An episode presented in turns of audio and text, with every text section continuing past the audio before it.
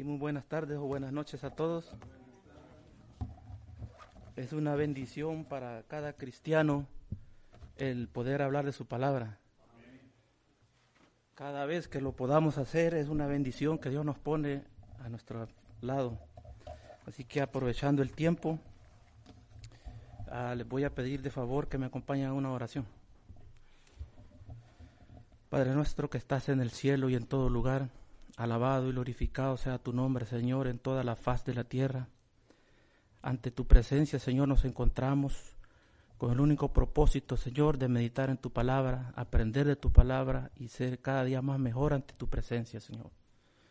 Que tu Santo Espíritu nos acompañe, nos dé palabra, nos guíe, nos dé la fortaleza, la firmeza, la seguridad de que lo que hablamos es tu palabra, Señor y que sea esa potente palabra la que nos aconseje esta noche y todas las veces que tengamos la oportunidad de meditar en tu palabra. Gracias por esa bendición grande que tenemos y todo te lo suplicamos y te lo rogamos en el nombre de Cristo Jesús. Amén. En esta oportunidad, hermanos, les voy a pedir de favor que busquen Hebreos 12. Hebreos 12.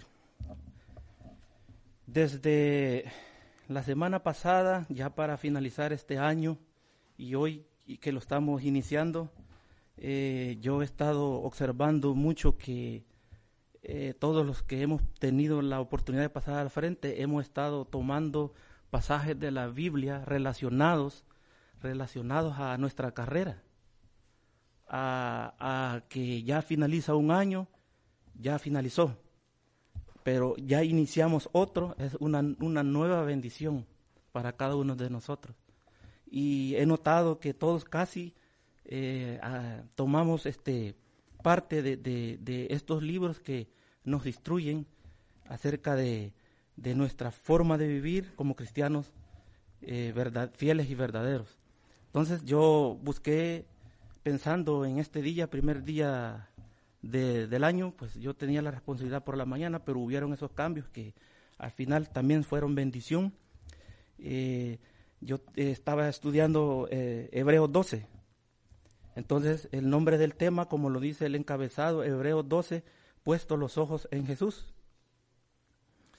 Y esta carta de Hebreos 12, en el contexto histórico, a forma de introducción, en el contexto histórico se desconoce su autor.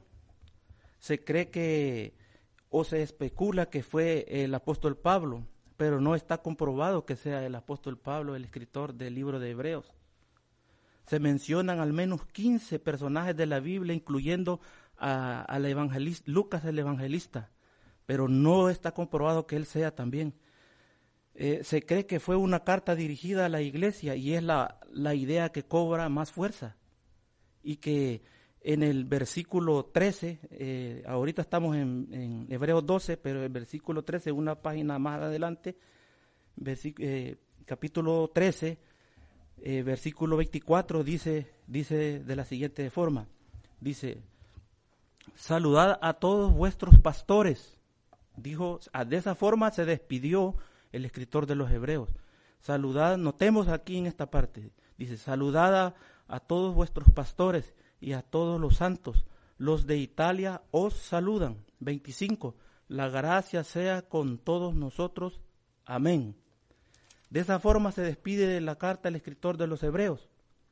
Entonces, este, este versículo da, eh, eh, da lugar a dos interpretaciones.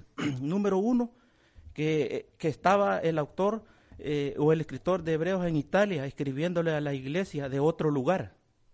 Y se estaba despidiendo, le estaba escribiendo. Y número dos, eh, que le estaba escribiendo a la iglesia de Italia, específicamente en Roma, que es la capital, o desde algún otro lugar. Eh, es, es, de la forma en que el escritor de Hebreos se despide en la carta. Entonces, da lugar a esas dos interpretaciones. Lo que sí sabemos es que el, el capítulo 13, versículo 24, se saluda, dice, saludes a los de Italia. Ok, pero más importante, eh, eh, lo que sí se sabe es de que solo Dios sabe quién escribió la carta. más importante de quién es el nombre del autor es su contenido de la carta, que inspirado por el Espíritu Santo de Dios, el autor nos hace el llamamiento y nos convoca a tener los ojos puestos en Jesús. Por eso dice aquí, versículo 12, puesto los ojos en Jesús. Más importante de quién le escribió, pues es, todo el contenido de la, de la misma. Y nos da los consejos más importantes, los ojos puestos en Jesús. ¿Y qué significa eso? Es la única manera de correr la carrera de la fe y perseverar. Poner los ojos en Jesús. Por eso aconseja aquí. El hermano en la mañana estuvo hablando solo de un personaje del versículo 11 eh, que fue este Moisés. Él tomó de allí. Pero en este versículo 11 no habla solo de Moisés, sino hay una lista grandísima de más conocidos como héroes de la fe. Y sí son héroes de la fe. Y nosotros también eh, podemos llegar a ser parte de esos héroes de la fe. Voy a iniciar ya dándole lectura al versículo 11, 1, y, voy a, y dice de la siguiente forma que ¿qué es la fe? Es la certeza de lo que se espera, es la convicción de lo que no se ve, eso es la fe.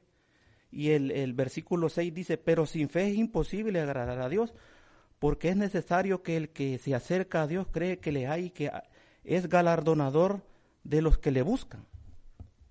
De esa forma nos, nos, nos pone a pensar este, este mensaje de, en esta carta de, Hebreos. Y es muy bonito porque este, y también nos pone a pensar de cuando por primera vez llegamos a la iglesia y nos hacemos creyentes y nos hacemos cristianos.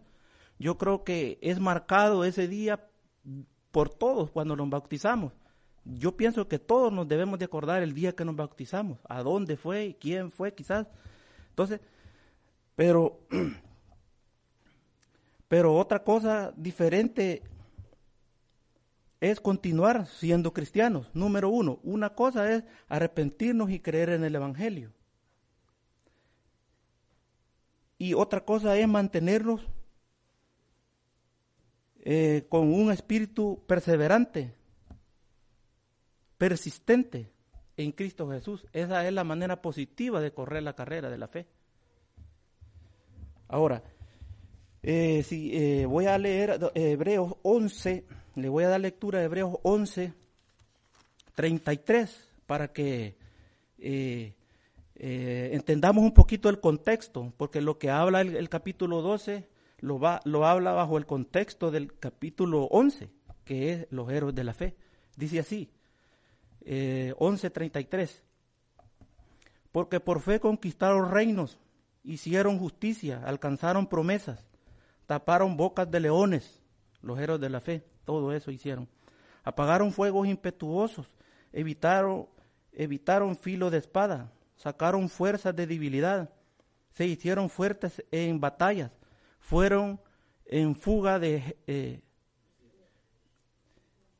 eh, hicieron fuertes en batallas, pusieron en fuga ejércitos extranjeros. 36, más abajito. Otros experimentaron vituperio y azotes y a más de estos prisiones y cárceles.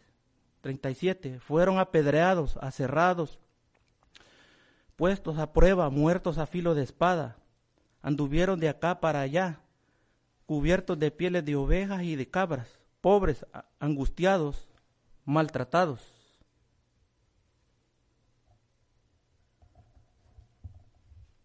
Eso es lo que sufrieron los héroes de la fe. Ahora, nadie dijo que la, carrera de la fe iba a ser fácil. No fue fácil para ellos, tampoco va a ser para nosotros, porque en el día a día vamos a enfrentar muchas dificultades, porque Cristo dijo que en este mundo tendréis aflicciones, son las aflicciones, no es fácil. Pero el, el capítulo 12, versículo 1 dice así, puesto los ojos en Jesús, por tanto dice, nosotros también teniendo en derredor nuestro tan grandes nubes de testigos, son los héroes de la fe, esa nube de testigos. Despojémonos de todo peso y del pecado que nos asedia y corramos con paciencia la carrera que tenemos por delante. Puesto los ojos en Jesús, eh, versículo 2, el autor y consumador de la fe, el cual por el gozo puesto delante de él sufrió en la cruz, menospreció, menospreciando el oprobio, y se sentó a la diestra del trono de Dios. Esta palabrita, por tanto, es la primera eh, eh, palabra que, expresión que menciona aquí el escritor de Hebreos, inspirado por el Espíritu Santo. Por tanto, eh, es una conexión por todo lo que nos ha, por todo lo que les he dicho en el capítulo 11, quiere decir. Por tanto, es una conexión, nos quiere decir por, por tanto, nosotros también, o sea, nosotros también, viendo esos ejemplos, nos quiere decir el autor de los hebreos inspirado por el Espíritu Santo, viendo esos ejemplos de todos esos hombres que por la fe actuaron en consecuencia con fidelidad a Dios. Tenemos una multitud de testigos en el capítulo 11. Aquí habla de primero de Abel, de Enoch, que fue transpuesto para no ver muerte, Noé, Abraham eh, y muchos personajes más. ellos, todos ellos fueron, fueron testigos, fueron llamados a correr la carrera de la fe. Algunos ven esta nube de testigos como que si nos, eh, eh, como esta nube de testigos como, como en un estadio en el cual nosotros estamos corriendo y ellos nos están viendo. Pero en el sentido del texto no es así, sino en el sentido del texto es que nosotros estamos corriendo la carrera y los, y los podemos ver en el capítulo 11, la carrera que ellos corrieron lo que, la obediencia que tuvieron con Dios y por eso alcanzaron todas esas promesas que Dios nos pone por delante. Entonces, entonces y, nos, y nos quiere decir, cobren ánimo, miren el, el ejemplo de ellos, nos quiere decir el, el, escritor aquí de los hebreos, cobren ánimo, miren los ejemplos de ellos, de los que corrieron la carrera y triunfaron, porque triunfaron todos ellos. En, Primera de Timoteo 6:12 nos habla lo siguiente, Primera de Timoteo 6:12.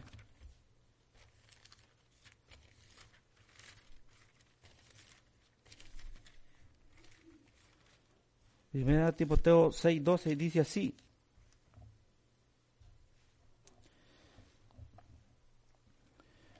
Pelea la buena batalla, le dijo el apóstol Pablo al joven Timoteo, pelea la buena batalla de la fe, echa mano de la vida eterna, la cual asimismo fuiste llamado, habiendo hecho la buena profesión delante de muchos testigos. Aunque aquí no se está refiriendo a los testigos del capítulo 11 de Hebreos, sino se puede estar refiriendo a muchos testigos que hoy en día nos, nos rodean y tal vez sean personas que donde quiera que nos movemos nos rodean. Eh, son los que día con día nos están observando. Por decirlo un ejemplo, en el trabajo, los que nos rodean aquí enfrente, de, aquí enfrente, aquí al lado, los vecinos de la iglesia. Ellos pueden ser testigos. ¿Y qué es lo que están observando en nosotros? Eh, ellos pueden estar observando a dónde está el amor, a dónde está la paciencia, ¿A dónde está la dignidad? Porque Gálatas 5:22 dice, y el fruto del Espíritu es amor, gozo, paciencia, paz, dignidad, bondad. Al final dice en el 23, con tales cosas no hay ley. Entonces ese es el fruto del Espíritu. Cuando nosotros nos bautizamos, venimos a, ser sellados con, ese, eh, con el Espíritu Santo y de ahí es una vida nueva, en donde vamos a, estamos obligados a demostrar todo eso, amor, paz, gozo, paz, dignidad y todo. Entonces, eso, las personas que nos rodean están viendo que a dónde está todo eso de nosotros. Cuando un cristiano hace algo bueno, incluso en la iglesia, casi pasa como desapercibido. Pero haga algo malo, el cristiano dice, y es cristiano, dice, es rapidito, somos señalados. Esas son esas las nubes de testigos que aún nos están observando y que muchos de los que pasamos aquí al frente nos exhortan a que tenemos que ser diferentes para, para que la honra y la gloria sean para Dios y demostremos ser hijos de Dios. Amén, así es.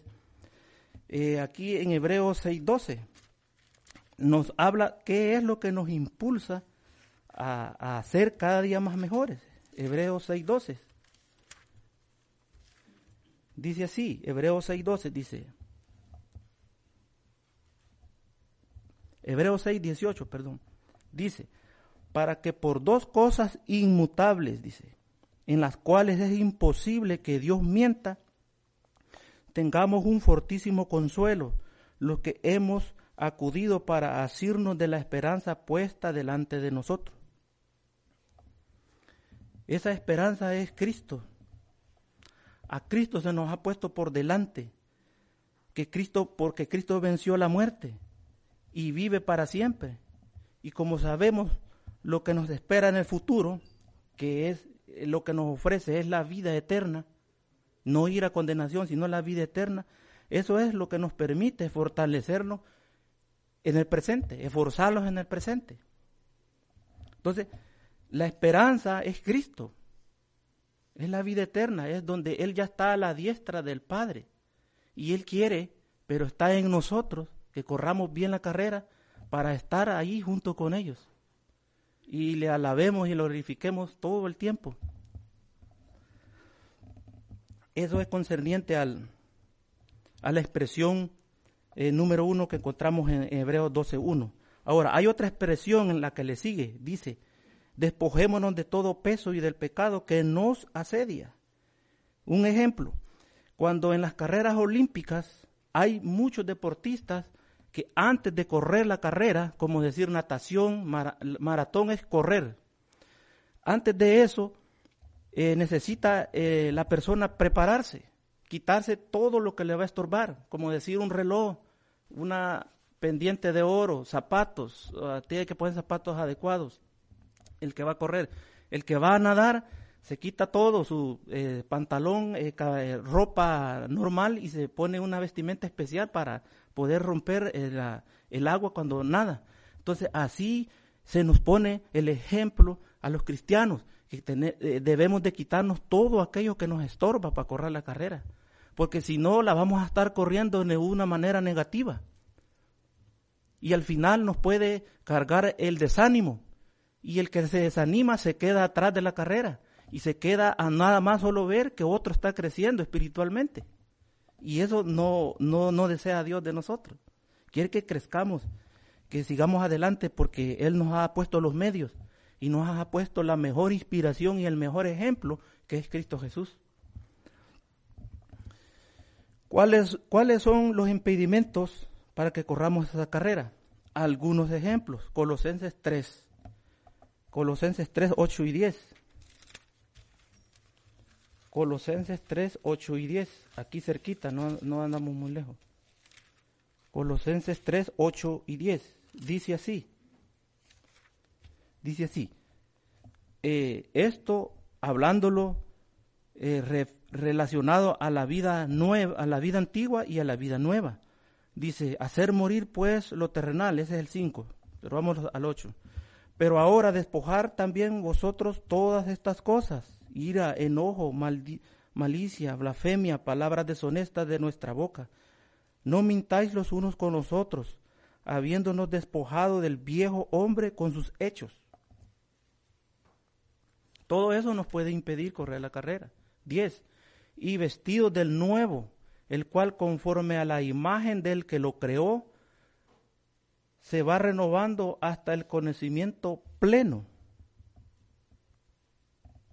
Vemos aquí una lista grandísima, porque el 5 dice, hacer morir pues lo terrenal en vosotros, fornicación, impureza, pasiones desordenadas, malos deseos, avaricia, que es idolatría, eh, cosas por las cuales la ira de Dios viene sobre los hijos de desobediencia, en las cuales vosotros también anduvisteis en otro tiempo cuando vivías en ellas, ese es tiempo pasado.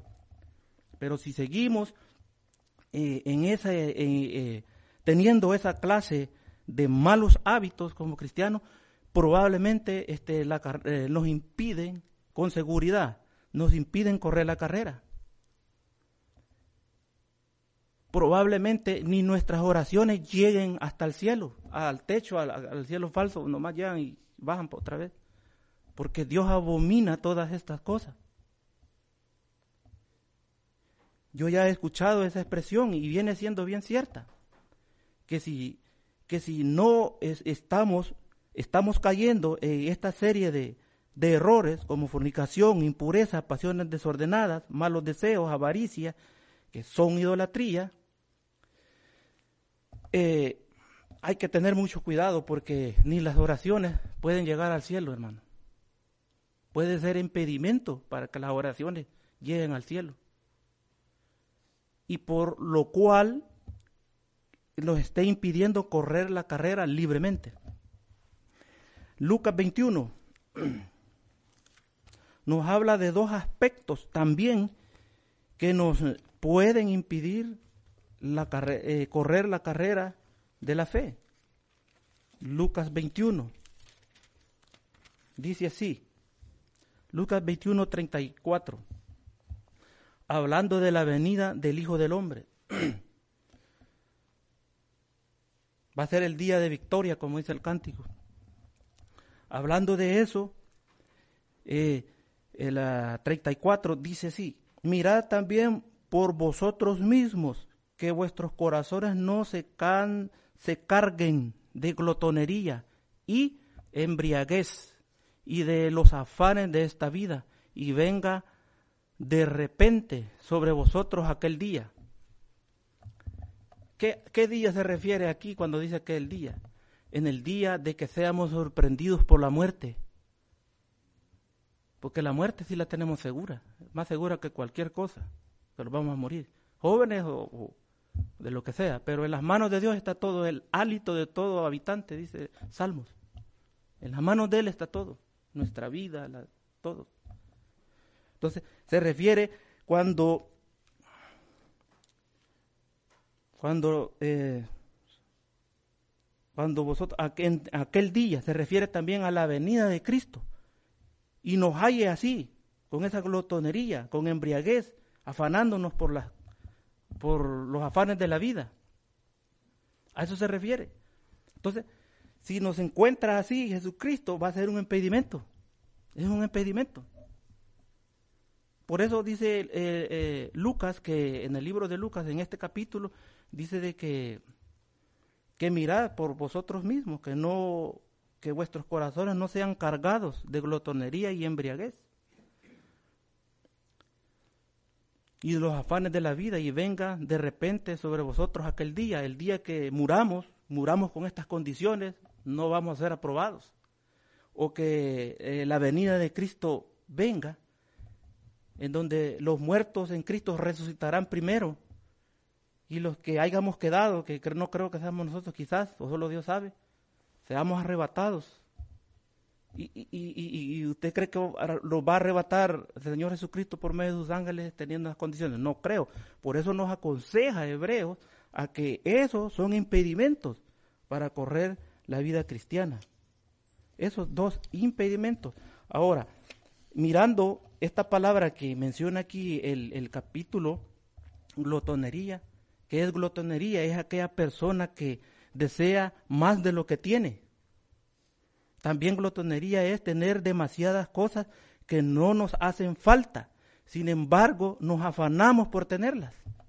Es puro glotonería, como lo dice el texto. Entonces, son impedimentos. Eh, primera de Pedro 2.15, en la estaba yo bien atento hoy en, la mañana, lo, lo, tocaron este, este capítulo, 2.15 primera de, perdón, primera de Juan 2.15, hablando del nuevo mandamiento, dice, no améis al mundo ni las cosas que están en el mundo. Sino, si, si alguno ama al mundo, el amor del Padre no está en él. Textos que se repiten una y otra vez, una y otra vez. No vamos a tener excusa, porque lo hemos escuchado miles de veces. Yo a alguien le, por teléfono eh, evangelizándolo. Yo le decía eso. Lo que yo ahorita le estoy hablando el día del juicio final no va a tener excusa, que usted le va a decir, eh, fulano de tal, en el juicio, eh, poniéndolo así, ¿cuántas veces escuchaste las palabras de Dios que te la, que te la expusieron? No va a tener excusa de decir que nunca me oí yo de la palabra de Dios, porque la palabra de Dios ha sido expuesta por radio, por literatura y en, todos los medios que hay, así que no van a haber excusas. Entonces, este texto se repite una y otra vez. Dice 16, primera de Juan 2, 16. Porque todo lo que hay en el mundo, los deseos de esta carne, los deseos de los ojos y la vanagloria de la vida, no provienen del Padre, sino del mundo. Y el mundo pasa, 17, verso 17, y sus deseos, pero el que hace la voluntad de Dios permanece para siempre. Amén. ¿Qué es lo que pretende aquí este, el Espíritu Santo inspirado, el que, escribió el libro de Juan?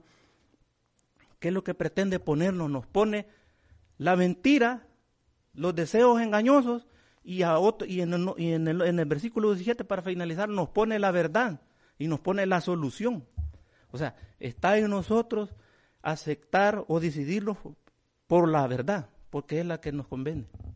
Entonces, todo, todo en todas partes de la Biblia nos está poniendo lo malo, pero nos pone lo bueno. Eso es el amor de Dios, aconsejándonos a cada uno de nosotros. Eso es concerniente a, a la expresión, a la segunda expresión del capítulo 1 de, eh, del verso, del capítulo 12, verso 1 de, de Hebreos.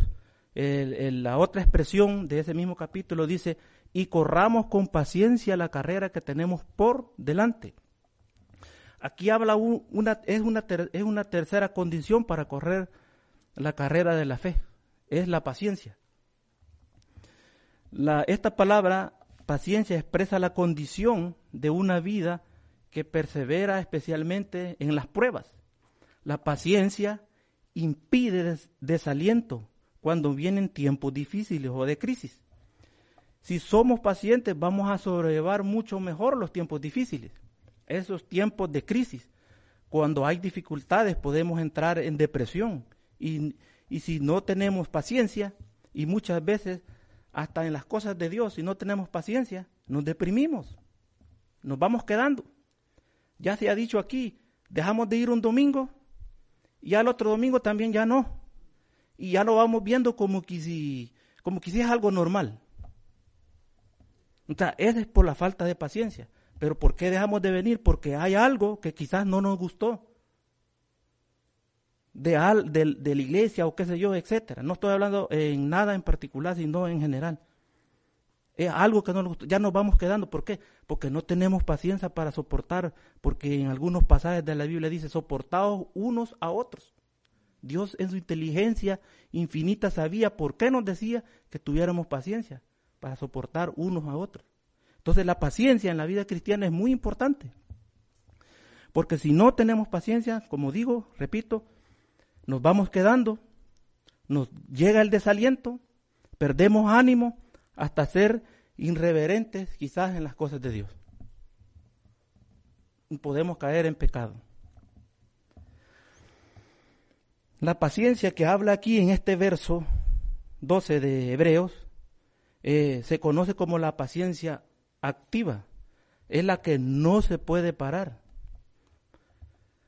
Un ejemplo, cuando eh, en los Juegos Olímpicos un deportista inicia la carrera y él se desanima por una cosa o por otra, se detiene. ¿Qué es lo que pasa? Los demás lo dejan. Ya no quiere correr, se desanima, se desalienta, dice, ¿para qué voy a seguir? Ya no, ya me dejaron. Entonces, en la paciencia que habla aquí Hebreos 12, buscando yo información acerca de esto, se refiere a que es la paciencia activa, que no podemos parar, porque si paramos, si dejamos de venir a la iglesia, por decirlo, un ejemplo, y no es reprochando a nadie, con todo respeto, dejamos de venir miércoles, ya el otro miércoles ya se nos hace rutina, ya lo vemos normal. Entonces es la paciencia, es activa, tenemos que estar activos. Mientras más activos estemos, vamos a tener eh, menos chance de estar pensando cosas malas, maquinando pensamientos. Y por lo cual Satanás no va a tener lugar en nosotros en meterlo en la cizaña y el pecado. Porque vamos a estar activos en la iglesia. Cansaditos y todo después de salir de trabajar, pero aquí debemos de estar. Es mi opinión. Esa es la paciencia activa a la que se refiere aquí. Que si paramos, nos quedamos. O sea, la vida cristiana tenemos que tener paciencia, no parar. Es de seguir. Seguir activos en las cosas de Dios, quiere decir. Esto es concerniente al versículo 12, al capítulo 12 de Hebreos, versículo 1. Ahora voy al 2. Dice, puesto los ojos en Jesús, el autor y consumador de la fe, el cual por el gozo puesto delante de él sufrió en la cruz, menospreciando el oprobio, y se sentó a la diestra del trono de Dios. Nadie dijo que era fácil la, vida cristiana. Lo vemos en, el capítulo 11 con los, con los héroes de la fe. Sufrieron todo eso, vituperio, fueron aserrados, dice, todo eso. Nosotros ya no vamos a pasar esas cosas, otro tipo de cosas, pero pero ¿quién es el que nos va a fortalecer para seguir adelante en la carrera? Es Jesucristo. A lo, largo de la, de la historia han caminado estos héroes de la fe en el capítulo 11, que son un ejemplo para nosotros, pero sobre todo tenemos eh, un gran ejemplo, un gran y único ejemplo para nosotros los cristianos es Jesús. Él es el que el gran ejemplo para nosotros de cómo correr la carrera, con paciencia, la carrera, porque ¿por qué? Porque Él es el autor, Él es el consumador de la fe, Él es el que nos tiene que, Él, él nos da la fortaleza para seguir en, en este camino que ya seguimos. Y este año es una nueva oportunidad, es una nueva bendición que nos da, porque muchos de este año ah, se quedaron atrás. Me refiero a los que entregaron, que los sorprendió la muerte y se quedaron atrás, ya sea porque nunca creyeron en el Evangelio o eran cristianos, se retiraron y se fueron quedando atrás. Entonces este año eh, hay que verlo de esa manera, que solo poniendo los ojos y poniendo los ojos en Jesús vamos a, triunfar en nuestra carrera cristiana. Si vamos a despojarnos de todo peso y del pecado, vamos a correr con paciencia y, y perseverancia la carrera pero vamos a tener los ojos puestos en Jesús. ¿Por qué? ¿Por qué dice así la expresión? Porque nos quiere decir, porque Él es la meta. En Filipenses 3.14, 3.14 el, eh, el apóstol Pablo le dice a los filipenses, les dice, les hace ver quién es, quién es la meta. Y, es muy importante leerlo para nosotros, para que nos, eh, tomemos importancia de quién es, quién es, este, quién es la meta para nosotros. Dice así, segunda de, de Timoteo 3.14.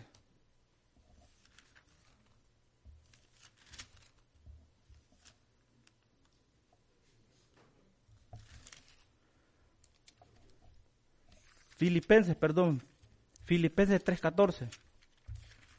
Dice así,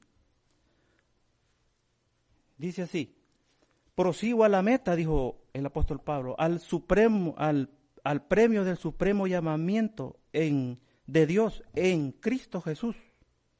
Él es la meta, es el que, Él es el que ha ido a preparar moradas al cielo para nosotros. Lo dice en Juan, Juan 14, 2. Dice, no, no, no este, os turbe vuestros pensamientos, crees en Dios, crees también en mí. En la casa de mi padre muchas moradas hay. Si así no fuera, yo les hubiera dicho. Y él ha ido a preparar, morada para nosotros, porque Él es la meta. Y el apóstol Pablo aquí lo dice en Filipenses 4:14, prosigo a la meta, dijo, al premio del supremo llamamiento de Dios en Cristo Jesús, Él es la meta. Entonces, con Él tenemos la fuerza para correr la carrera. Con Él, con él podemos hacerlo de una manera perseverante. Con Cristo, con Él, podemos aspirar a llegar a, y a, finalizar esa carrera, a ser coronados eh, por, por Cristo Jesús, por la vida eterna. ¿Y quién es ese Jesús en quien fijamos los ojos? Es el autor, el consumador. ¿Qué quiere decir esta palabrita autor? Es el que inició actuando.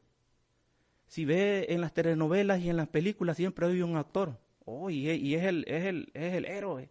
Entonces Cristo aquí no es actor de ninguna telenovela ni de, ni de película, sino es el actor de, de, de eterna salvación. De eterna salvación. Él es nuestro héroe, Él es nuestro modelo para nosotros. Y eso, si eso no nos impulsa a correr la carrera, no sé qué más puede hacer para que nos impulse a correr la carrera. No sabría yo ya qué más, pero Cristo, siendo Él el autor, el que actuó primero, eso quiere decir autor, el que actuó primero en nuestra fe, es el que ya corrió, es el que ya triunfó, es el que modela nuestra vida y nuestra carrera. Y que sentado a la diestra del trono de Dios nos llama y nos invita a que vengamos a Él y en Él tendremos paz, en Él tendremos tranquilidad. Muchos problemas pueden pasar, pandemias, terremotos, lo que sea, crisis económicas a los países. Pero si Cristo morando en nosotros, no hay nada que nos atemorice. Él es nuestra fortaleza.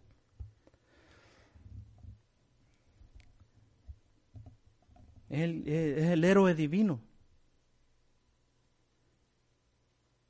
Jesús, Jesucristo es el héroe divino. Por eso el, el libro de los Hebreos, él habla de la superioridad de Jesucristo. Y como palabra clave es por tanto. Por eso en todo el libro menciona por tanto, por tanto, por tanto, por tanto que, por tanto tenemos el héroe divino que es Cristo Jesús en los cielos, que vive, vive para siempre. Ahora, eh, eso es concerniente al, verso 2. Verso 3 dice, considerar aquel que sufrió tal contradicción de pecados contra sí mismo, para que vuestro ánimo no se canse hasta desmayar. No se canse hasta desmayar. 4. Porque aún no habéis resistido hasta la sangre, combatiendo contra el pecado. 5. Verso 5. Y habéis ya olvidado la exhortación que como hijo se os dirige diciendo, Hijo mío, no menosprecies la disciplina del Señor, ni desmayes cuando eres reprendido por Él, porque el Señor al que ama disciplina y azota todo el que recibe por hijo. Si ve y si nota aquí ya va introduciendo el autor de los Hebreos el tema de la disciplina. En la mañana el hermano que está aquí tocó el tema de la disciplina para los jóvenes, pero era la disciplina. Lo, tocó, era por eso, porque aquí ya va entrando el escritor de Hebreo eh, con el tema de la disciplina. Introduce el tema de, la disciplina, que guarda relación con discípulos. Y nosotros somos discípulos, discípulos de Cristo. Discípulos significa alumnos, o sea, nosotros, Él es nuestro maestro y nosotros aprendemos de Él, de la vida de Él, de la vida perfecta de, Cristo. Entonces, eh, disciplina es corregir, es instruir, animar, es reorientar, si es que nos hemos salido un poquito del camino, reorientar, volver quiere decir. Ese es el objetivo de la disciplina, al igual que ocurrió, que ocurre con los, con el padre y el hijo. es prepararlo. Nosotros, ¿qué es lo que hacemos? Cada uno de nosotros como padres, preparar a nuestro hijo. Es presentarlo a la vida de la mejor manera. Por eso dice aquí que el, Señor disciplina a los que ama. Nosotros así disciplinamos a nuestros hijos, porque los amamos. Así es Dios del cielo que nos disciplina para que seamos mejores. El propósito de la disciplina es corregir y darnos una vida nueva. En esa acción es una expresión del amor de Dios. Usted ah, corrige y disciplina a su hijo porque le tiene amor. Entonces Dios nos disciplina y nos corrige por medio de su palabra, porque no, eh, Dios no tiene, sino Dios es amor. Siguiendo el 7, ver eh, Hebreos 12, 7, si soportás la disciplina, os trata como a hijos, porque ¿qué hijo es aquel a quien el Padre no disciplina? Pero si se os deja sin disciplina, de la cual todos han sido partícipes, entonces sois bastardos y no hijos. Bastardos quiere decir hijo no deseado, buscándole el significado, es hijo no deseado. Pero nosotros somos hijos deseados por Dios. Dios desea, Dios nos ama y por eso nos, nos exhorta, nos corrige, nos disciplina. Pero tiene un objetivo la disciplina y ahorita vamos a llegar a ello. Tiene un objetivo. El objetivo es prepararnos para esta vida y finalmente prepararnos para la vida eterna. Ese es el objetivo de la disciplina de Dios. Y ese es el objetivo de, la disciplina de cada uno de padres con nuestros hijos, por dar un ejemplo. Versículo 9. Por, por otra parte, tuvimos a nuestros padres terrenales que nos disciplinaban y los veneramos. ¿Por qué no obedecemos mucho mejor al Padre de los cielos y viviremos? Si se recuerda, los padres ah, de antes, hoy no sé, aquí no sé cómo es la cultura, nos castigaban con el cinto, con el psicólogo, con la chancla. nos, nos castigaban. Ah, pero siguen siendo nuestros padres. Así nos educaron. Y lo decimos con, con gusto, porque es la verdad. Eh, y nos educaban. Y, y, siguen siendo nuestros padres, los amamos, nos recordamos de ellos. Les damos su aporte económico, gracias a Dios que nos bendice. Entonces, ¿por qué no recibir la exhortación de Dios que lo que nos está ofreciendo es la vida eterna?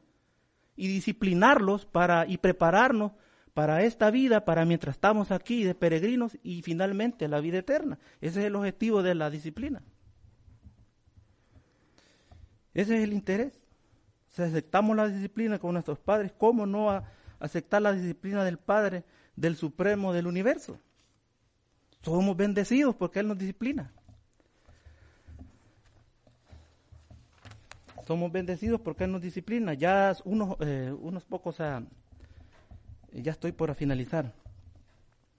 El verso 10 dice así, y aquellos ciertamente por pocos días no disciplinaban, que eran los padres, como ellos les parecía, pero este, que es Dios, para lo que nos es provechoso, para que participemos de su santidad.